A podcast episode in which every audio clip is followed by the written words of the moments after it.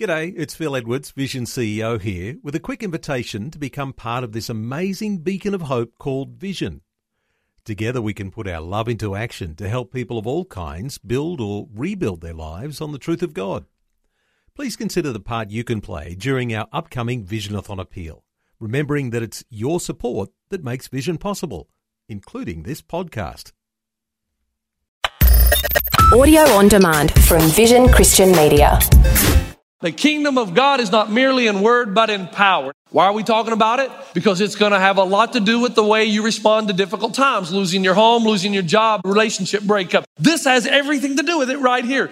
And the point of the parable primarily is this Christianity goes beyond a word into power. Today. Today. Today. Today with Jeff Vines, pastor, apologist, and Bible teacher.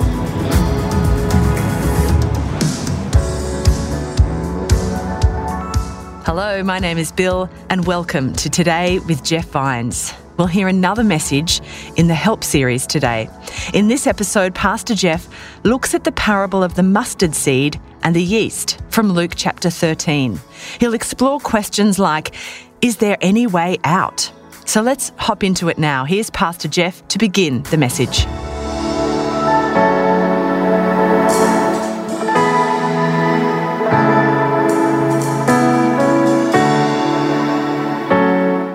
All right. Luke chapter 13. Luke 13, it's a great, great passage of scripture. Jesus asked, What is the kingdom of God like? What shall I compare it to? It's like a mustard seed, which a man took and planted in his garden. It grew and became a tree, and the birds of the air perched in its branches. This is verse 18, Luke 13. Again he asked, What shall I compare the kingdom of God to? It is like yeast that a woman took and mixed into a large amount of flour until it worked all through the dough. Now, here's the danger. Look up now. The danger is when we do a series like this called Help, that we will give each other a bunch of platitudes that have no real depth, but are just designed to make us feel better. As a matter of fact, that's what the unbelieving world says about Christianity. It says that all you do when you get in trouble, you just you kind of go into a dream world that's not real and you encourage each other's with words that give you immediate encouragement but that do not have lasting effect. In fact you have to ask this if you're honest with yourself as, as a christian. What makes jesus any different his philosophy any different than any other worldview or religion? Every faith system has its words of encouragement during difficult times. I mean you think about even buddhism. Buddhism says that pain is an illusion I don't know how that's supposed to comfort, but it says pain's not really there. You just think it is. Hinduism tells you if you're having a really bad life, well, hold on tight. Maybe in the next life it'll be easier. I'm not sure how that's supposed to encourage. Atheism even has a way of encouragement. It tells you that if your life is really, really bad, it'll end soon, it'll all be over, and you'll never free, you'll never remember it. but what makes Jesus different now what makes him so different? What makes his set of ideas or philosophies or the words we give each other as Christians any different and any more meaningful? This is the story of this parable. Let me warn you. This is not just going to be a sermon of a little uh, a story here and there with some humor thrown in. You're going to have to think today. It's okay to do that from time to time, to get the Bible out and have to really think about what Jesus is teaching here. First century audience would have understood it immediately. I got to break it down.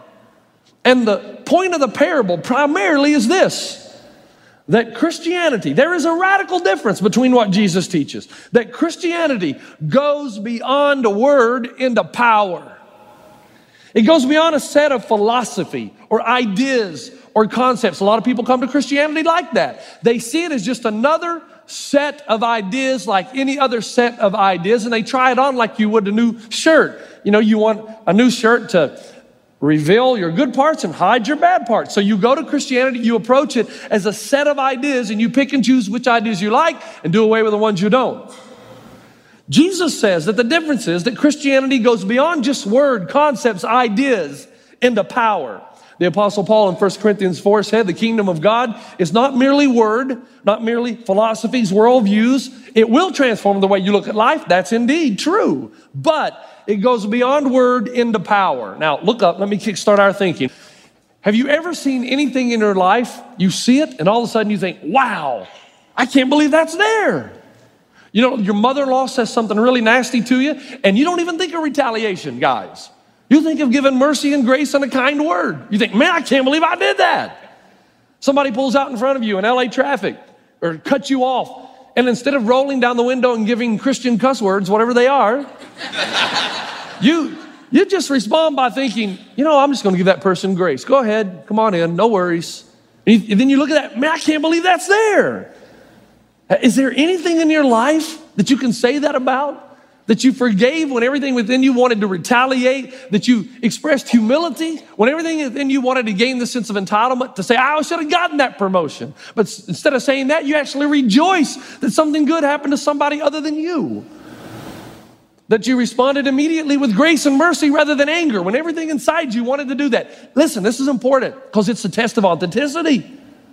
Anything inside you at all that you say, man, I can't believe that's there, that's inexplicable. Outside of the transformational power of God's Spirit living in me, I got no explanation for that. How could that get there? It's a sign of authenticity. That's what Jesus is saying right up front. It's a sign that you get it, that the kingdom of God is not merely in word but in power. Say that with me. The kingdom of God is not merely in word but in power. The kingdom of God is not merely in word but in power. Now, what kind of power are we talking about? Luke 13, Jesus describes this power. Why are we talking about it?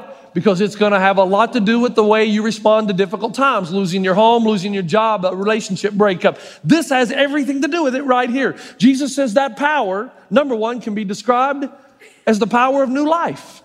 That's what's illustrated by the seed, an organic power. It is a living seed. And second, it can be described as new growth, as illustrated by the yeast, because both the seed and the yeast grow. So, first, let's look at this power of new life. The Bible says when you became a Christian, when you RSVP'd to God's invitation into the kingdom and you repented and you said you were sorry and you verbalized your trust in Jesus as your Savior, you plunged your past. When you responded, the Bible makes no mistake. It says, a new life came into you. Now, it's not like you were dead before. But it's like if you compare to where you are now with where you were before, you're like a dead man walking. Now, what that means is this I got some dirt here. And this dirt, there's a part of us that would say it's not living. But those of you who study earth sciences, no, that's not, it's not entirely true, is it? It's, it's an organic compound. There are organic constructs and forms right here. Rich, good dirt is alive in a sense. But if you take a seed and you put the seed in the dirt, it goes from a lower life form to a higher life form. That's what the Bible says happens to you when you're born again. God puts his life seed in the soil of your soul, and you are transformed from a lower level of life to a higher level of life, and there's no comparison between the two. Where does he say that? 1 Peter 1 23. For you have been born again not of perishable seed. I love that idea. It's a word we learn in seminary, the word efficacious. Don't you love that? It just means effective. It works, but of imperishable through the living and enduring word of God. James 1:18. He chose to give us birth through the word of truth that we might be the first kind or the kind of first fruits of all he created. In other words, God planted his seed in us, it begins to grow. John 3, I love this. I say to you, unless one is born again, unless God plants his seed of life into the soil of your soul, you cannot even see spiritual things. You don't become aware of what's really around you until you're born again. And 2 Peter 1 4, for by these he has granted to us his precious and magnificent promises, so that by them you may become partakers of the divine nature. What are these saying? The same thing. When you're born again, John 3 says the Spirit of God comes on the inside. 2 Peter 1 says you're partakers of the divine nature. Listen, the life substance of God comes on the inside of you, and you are raised from a lower level of life to a higher level of life. Now you say, okay, Jeff, that's a little bit ooey gooey. Give me a little explanation here. In your bulletin, to be born again means when you become a Christian, you were raised from a lower level to a higher order of life. Now, think about the progression just a moment. This is life, it's dirt. And I told you it's to be hard. Stay with me, please, for the next eight to 10 minutes. Even if you don't like science, just stay right here. okay, because it'll all go into a funnel and at the end it'll all come out and it'll explode and we'll all be happy. Primarily that it's over. And so we have the dirt. It is a life form, isn't it? Then the next form of life is the plant stage. Next form of life is the animal stage. And the next form is the, the human stage. Now, even though these are a progression of life stages, there's a vast difference between each one. So that you might say that to a plant, this stage can be described as living death. It's not really living at all. That's why we say when a person is living uh, on life support or there are no brain waves, that person is living what? At a vegetable state, meaning that there is life here, but compared to where it could be, this is a living death. You're alive, but not really alive. It's kind of like Dane Johnson's golf game. I mean, he's a golfer, but he, he really doesn't play golf. I mean, you know, he calls himself one, but it's so bad it's not really golfing. This, it's so bad it's not really living, okay? Now, when you receive eternal life, here's what the Bible says. It's beautiful. It's a beautiful concept. You are pushed into a higher level of life so that where you just were, it's like nothing more than mere existence. It's still life, but in comparison, you're not really living. Now, let's go back to science just a moment now. If you look at all stages of life, let's think about the three state, the three uh, issues concerned with living. Usually, it's awareness that you're aware of things, that you're acting and doing, and that you're feeling. Those are what, that's what we do in life. Now, look at every stage. Start out with the dirt in awareness. Okay, how much does a, this is what scientists tell me, I'm not an expert in this, but I'm assuming from what I've read that every form of life has some sense of sensation. They're aware to some degree of what's around them. How much do you think dirt is aware of? Probably not very little. Plant might be a little more aware. I mean, they, they are aware of some things, a plant is, but it doesn't have the five senses. It can't see or hear. And an animal, it has the five senses, but it's not a rational creature. So it doesn't see everything that a human sees. In other words, it might have the five senses, but it doesn't grasp justice and injustice, beauty and ugliness. Uh, it doesn't have a moral code within it of right and wrong. The point I'm making is the higher, listen, the higher order, the higher level, then the more you're aware of, right? The higher the level of awareness, the more you're aware of. So that back to your bulletin, in the area of sensation, each level of ordered life sees more of what's there. Number two, in the area of action, does dirt act? I don't think so. I don't think dirt says, I think I'll get up and take a walk and plant myself over here. Doesn't do that. Plant doesn't act. Now, it does respond. Got to be careful here because it does respond to stimuli, doesn't it? It's all involuntary, but it does respond. But it's not volition. It's not an act of the plant's will. It does what it's designed to do. Animals are different though. They can respond. They can decide, I think I'll take a walk across the field. Now, my dog Milo, I know has a responsive act. Sometimes I think he has emotion. Because when I say to my wife, I'm going to take our dog Milo for a walk, now you dog owners know, dogs understand that. And I think they smile. It looks like they're smiling. Now, you know, you have to know the reason they're smiling, though. They're smiling because they're thinking to themselves, yeah, he's going to take me for a walk. I'm taking him for a walk. You know how that goes. He knows that. But an animal may have, you know, a basic concept of volition or be able to do something. But in this level, it's totally automatic. We start to get a little bit more voluntarism here, a little bit more volition, act of the will, but still, it's not to the degree of humanity. Humans are incredibly less automatic, right? They possess a will. They can think, they can rationalize, they can act, they can decide. The higher level of life now, the more aware you are, the higher level order of life, the more what philosophers call volition, the ability to choose self mastery. You can decide what you're going to do. Lower forms of life respond to stimuli, higher forms are more into self mastery, more ability to choose. They decide, they act, they have volition. So that back to your bulletin in the area of the will, each level of ordered life possesses a greater degree of self determination. You have the power to decide what you're going to do. Now, three, feeling. Do you think dirt feels? I don't think dirt says, hey, you stepped on me, that hurt. I don't think they feel or have emotion. Plants do not feel or have emotions. Animals, they have the rudiments of feeling, but they don't feel as on a deep level as humanity because feeling is in conjunction with your sense of awareness. They're not aware of a lot of things they should feel. But humanity feels on a deeper level. My dog cannot rejoice the way I can. I'm not saying dogs can't be happy.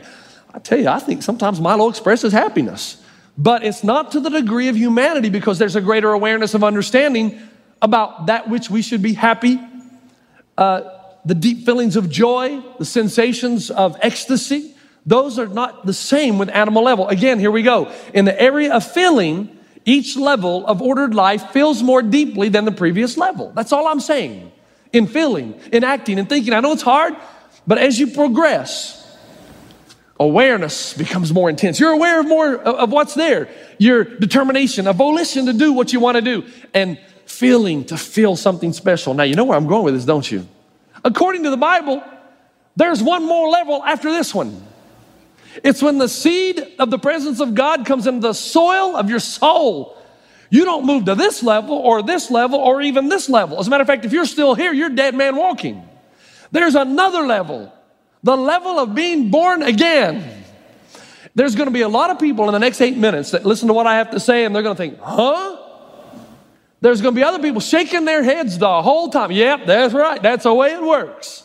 Because what the Bible says is that when you are born again, you are pushed into a higher order of life, a higher level. So much so that if you compare the new life with this life, it's like you're a dead man walking. You might be described as living, but it's a living death.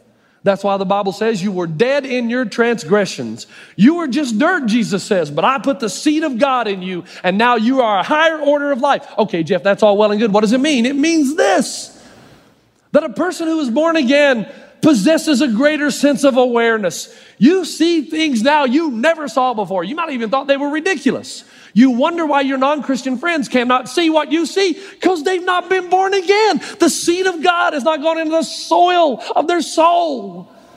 But you, you're different. There's divine realities now. Man, they're powerful in your life. You not only know about God, you see God. You know, not as some kind of theophany or visible picture, but you see his work all around you, which is why you respond to difficulty differently than you did before you were born again. God is more than an idea or a concept or a set of principles. His presence is in you. So you're like Job. When I stood up here two weeks ago and I told you, now, if you've been born again, you're totally good with this. And I told you that Job, as he responded to God and God talked with Job, God said, Job, do you not understand? I am able to take the chaos in the early stages of the universe and bring beauty, pattern, and design into it. In the same way, I am able to take the chaos present in your life and bring beauty and pattern and design into it. And there are people right now shaking their heads. You know why? They've been in the fire and they've seen now, years later, how beauty, pattern, and design comes out of chaos. Now, if you're born again, you see it, you feel it, it's real. If you're not, you're thinking, this guy's crazy. He's lying to himself. But how can I express it if you've not been born again to where you can understand it until the seed comes into the soil of your life? That's what's so hard. It's frustrating for we preachers. Like Paul. Paul said all things work together for the good. I say that, people think, yeah, right, how God's gonna bring good out of this. I don't know, but that he does it, I am sure. And I've seen it. There goes the heads again, bobbing up and down. It's like bobblehead Sunday at CCV right now. Because you know and sometimes, you know what? When I talk about the potter and the clay, you talk about feeling. There are people in this room, when they go through these difficulties, they can feel like they're the, they're the clay and God is sharpening the edges. They'll almost tell you, I got pain in my shoulders. God's sharpening, it's hurting, it's painful. But I know because I'm at the stage of awareness, I see spiritual realities that God is shaping and molding. And believe it or not, good is coming. Amen. James chapter 1. Consider it pure joy, my brothers, whenever you face trials of many kinds, that you may be mature and complete, not lacking anything. Now, I want you to notice something about that passage. Nowhere in that verse does the Bible say that God sent you your tragedy. It's an accounting term. Consider. It says, you know what, as a Christian, there's a part of you like Job, you want to understand all the intricate details of your pain. God told Job, no, you are finite, I am infinite. Let God be God. It's that whole statement again. You want the truth, you can't handle the truth. God's will, His power, His wisdom is so vast. How much do you really want to know? But God says, I'll tell you what you can trust. I'm going to use this to work you into the person that I want you to become. You're into the higher order level of life. I look at you. I, I, I am feeling as good right now as I've ever felt as your pastor because I keep seeing head bobbing. That tells me there's a lot of believers in this room. There are people who say, Jeff, man, you better get to the deep stuff. This is shallow already. I mean, I know what you're talking. You better get, give me something I don't know, right? You know that's the way God, the power of the cross becomes more real. The love of God, you're aware of that. You know that it doesn't matter if the pain you're in was caused by you. God doesn't put you on that uh, platform and say, All right, you got yourself into this mess, uh, you get yourself out. That's not the love of God. And because the cross, you know that God forgives. He doesn't give you a speech, He just says, Don't worry, man, I'm right here with you. I'm right here with you. We're going to go through this together. I don't care how you got here. We're in this together, and I'm going to release my divine energy into your life every step of the way. Before, when I said these things, if you're not born again, they're vague to you. You think they're ridiculous till God plants the seed. Do you, real, do you realize if right now there are chill bumps running down and you're thinking, yeah, do you realize what that means? It's a sign of your authenticity. The seed of God has been planted in the soil of your soul. You're living on a higher level. Your friends aren't going to understand. We want them to. You pray for them that God would plant his seed. Divine realities become personal realities. Secondly, a person who has been born again possesses a supernatural ability to enact the will. You're not just responding anymore to stimuli. You have all five senses. You have the ability to act. That's why the best thing that somebody who's addicted to alcohol can do is come to Christ. Then they're higher order. They got the power and the volition to make a change. Before that, you're living at a lower level of life. And in comparison, you're dead man walking. You want to do the good, but you can't. You want to defeat alcoholism, pornography. You want to defeat whatever, but you, have, you are powerless. But now you're in the higher order of life, man.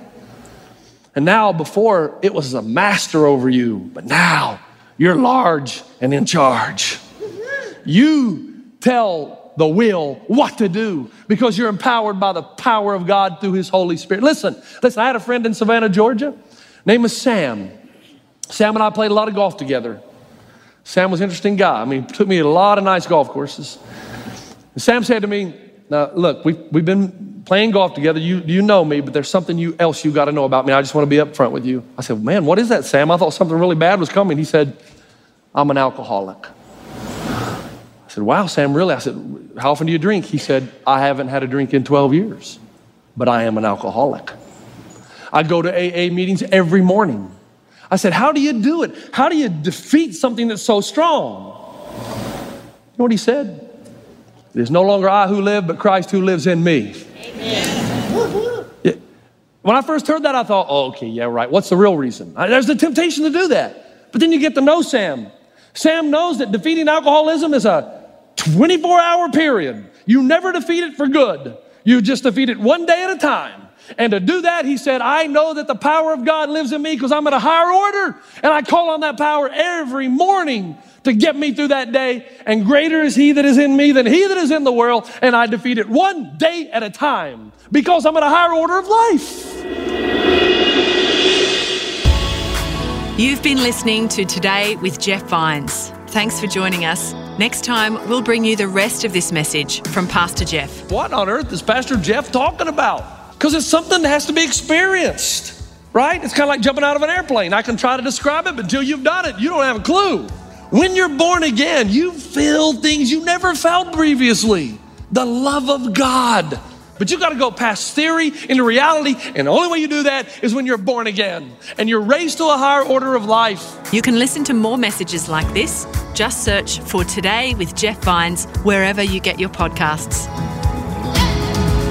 You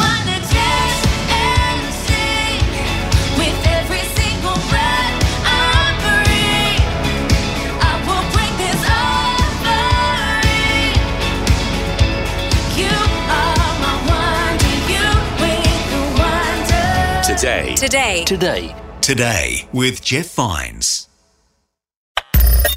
Thanks for taking time to listen to this audio on demand from Vision Christian Media. To find out more about us, go to vision.org.au.